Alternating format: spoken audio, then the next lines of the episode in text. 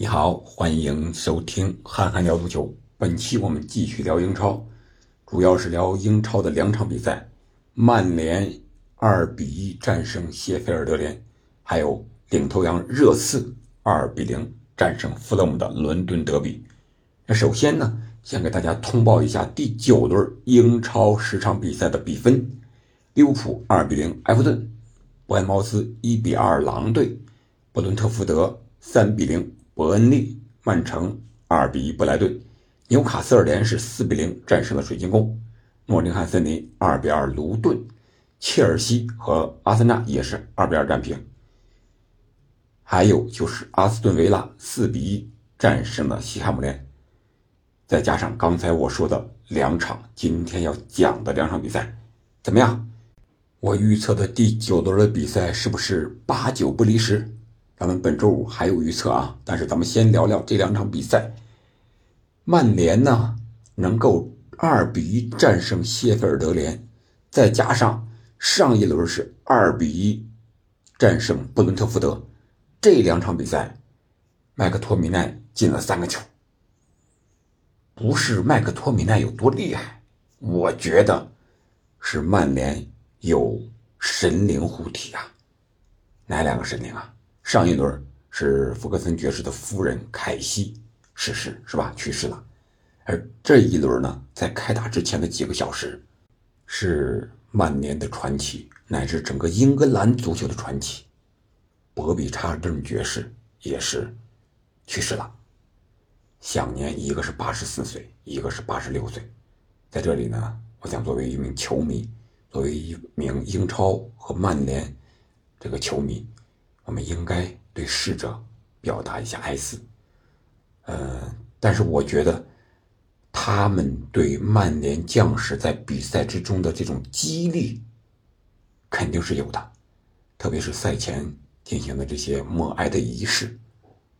我觉得曼联在目前这种状态之下，能够在缺兵少将的情况下拿下这两场比赛。是非常艰难的，有主场的，呃，还有客场的，但是我觉得曼联现在的战力啊，光靠神灵保佑是不够的。你像这场比赛，官方给出的一个赔率，在二十多分钟的时候，曼联的胜率只有百分之五，可想而知啊，这个官方给出这个赔率可不是瞎给的。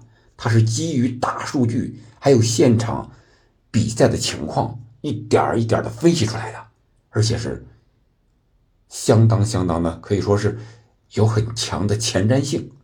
那为什么还能够赢呢？百分之五这样的概率，最后赢了啊！一个是麦克托米奈的，呃，第不到三十分钟的一个进球，二十八分钟吧，当时必费，我觉得必费这个球是脚一端。感觉是应该想分给边路的拉什福德，但是麦克托米奈他高呀，胸部停住了，然后倚住谢菲尔德联的后卫，右脚一脚打门，其实也没有打上多大的力量，打了一个圆角，球就进了。可见这个曼联现在的运气啊，在面对谢菲尔德联这样一个防守特别差的球队的时候，才能发挥出来，而且还靠着。犹如神助的麦克托米奈，因为他上一轮也是两个球，两个绝杀。那回过头来，谢菲尔德联就打了一个麦克托米奈的一个手球，点球扳平了。没用几分钟啊，二十八分钟麦克托米奈的进球，三十三分钟麦克托米奈就手球啊被判点球了，间隔也就是五分钟的时间。但是有神灵护体好在哪儿呢？最后还是有人站出来了，谁呀？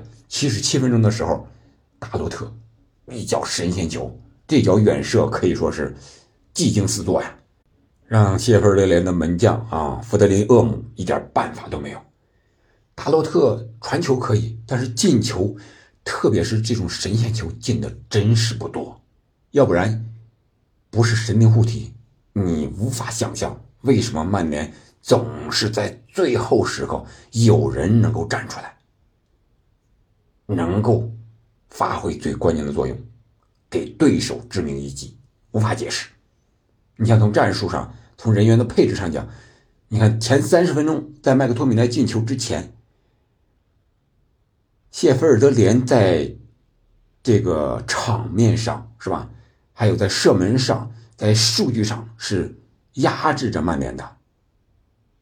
曼联这场比赛，马奎尔首发，林德洛夫打左后卫，然后埃文斯是打的马奎尔搭档的中后卫，达洛特打右后卫。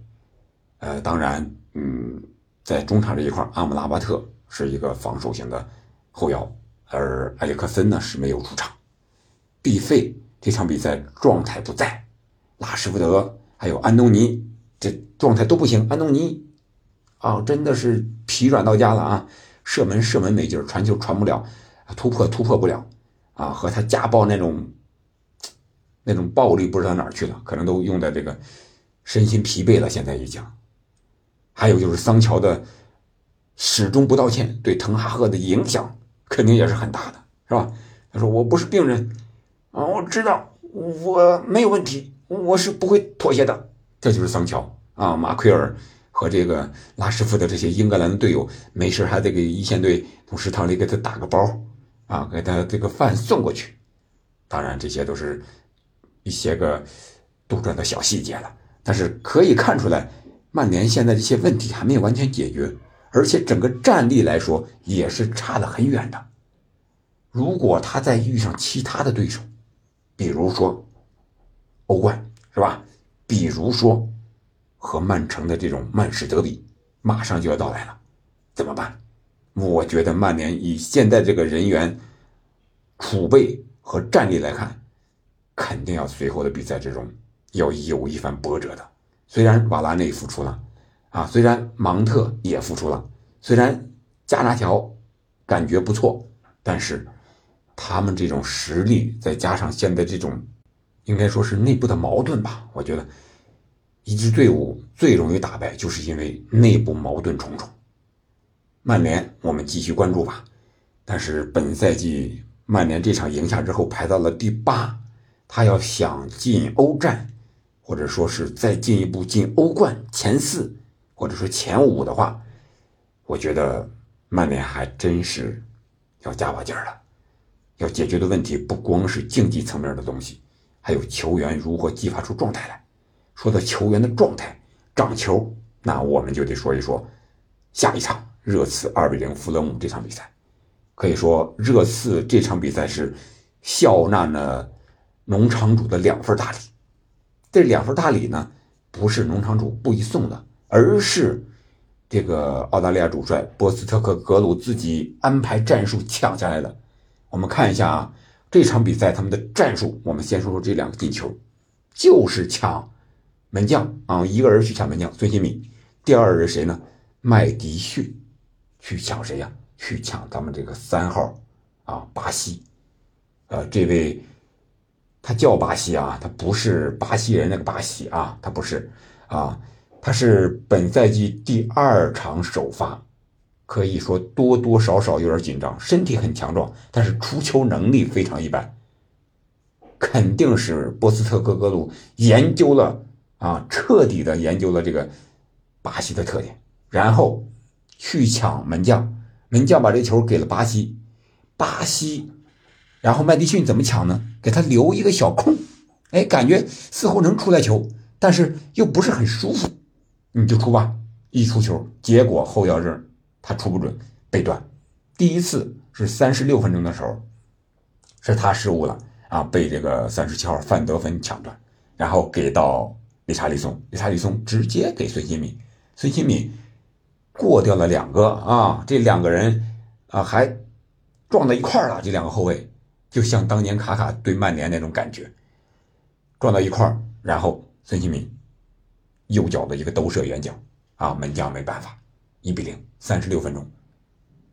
然后第二个球是下半场五十四分钟，还是这样同一个套路，还是这个位置，还是孙兴敏去抢门将啊，麦迪逊去抢这个三号，三号这个球，哎，又似乎看到点，结果又被后插上的谁呀？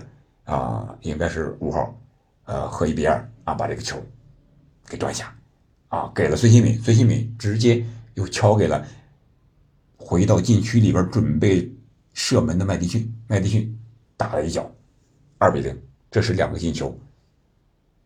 如果说第一个你感觉不到啊，可能是一种偶然，那第二个那绝对是必然的。还有第三个啊，其实还有第三个，七十五分钟的时候，同样是抢无夺击，也抢下来了。只不过是最后射门的时候，里沙利松啊，这个射门的脚感状态真不好，传球或者说拼抢、防守都很积极，但是射门这一块光积极不行，还得用脑子聪明一点。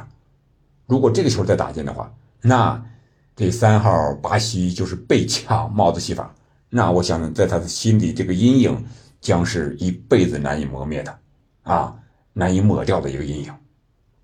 但是我们看，呃。麦迪逊也好，孙兴敏也好，库卢也好，状态都是非常的出色。这个就是波斯特和格鲁他的到热刺之后好的一面，就是让所有的球员都在长球。你像这个萨尔是吧？包括呃停赛的比苏马，包括呃后场的乌多基是吧？这都是进了各个国家队的。包括范德芬，包括罗梅罗，嗯，包括波罗，每一名球员都在长球。包括孙兴敏换了。边路的位置来到中路打中锋，也屡屡进球，是吧？你可以看出来他的能力确实配得上他前两个月的最佳教练，而且英超以来首个赛季能够在九场达到二十三分的，他是第一人，最高积分，这个不得不佩服。但是热刺现在也有问题，他的问题不是在今年，而是在。明年才是他的考验。你看啊，他现在状态很好，但是今年的问题有呢，就是他的轮换或者说替补阵容的力度或者说能力深度不够。八十分钟他换人了啊，把这些个主力孙兴民是吧，里萨利松还有这个麦迪逊换下，换上这个洛塞尔索啊，换上这个布伦南约翰逊。哎，结果就是利用这个十分钟，还有伤停补时这么六七分钟的时间，好险让弗勒姆把这个比分给追上。这个就是波斯特格鲁最后有点不满意的原因，就是主力下来，他们这个比赛强度也强，看着也强，但是那个整体的合力就不如主力了。这个是他们当赛季需要解决的一个问题。本赛季是单线作战，可能这个问题暴露的还不是特别充分。等到明年，为什么我说明年呢？比如说他夺冠了，或者说是至少进个前四吧，打欧冠、打欧战是吧？这个大概率没有什么问题了。夺冠肯定难度要大一些，那你将面临双线作战，长时间的双线作战。你现在这套阵容，这种打法不轮换，那肯定是要出问题的。就像之前的孔蒂，是吧？孔蒂不是说他不轮换吗？如果他在切尔西可以夺联赛的冠军，但是一夺联赛冠军的第二年要打欧战，那立马就要拉胯。为什么？就是这种不轮换的这种战术打法，确实是稳定，单线作战可以有成绩的保障，但是双线作战，这个伤病啊、人员的状态呀，再加上国家队的一些比赛呀，那你的难度就是。非常非常之大的，再加上明年有欧洲杯，对吧？各种事情都来了，那这样的话，才是对波斯特克格鲁、对热刺的最大考验，也可以说是最大危险。这就是热刺这场比赛，热刺可以说是赢在他们自己这个战术布置、这个谋略的运用上是非常具有针对性的，也非常凑效。二比零的比分对他们来说。呃，可以说是一个最好不过的一个结果了。而他们的隐忧呢，刚才讲了啊，最关键的还是在下一个赛季，好吧？这两场比赛咱们就简单聊到这儿，感谢您的收听，我们下期再见。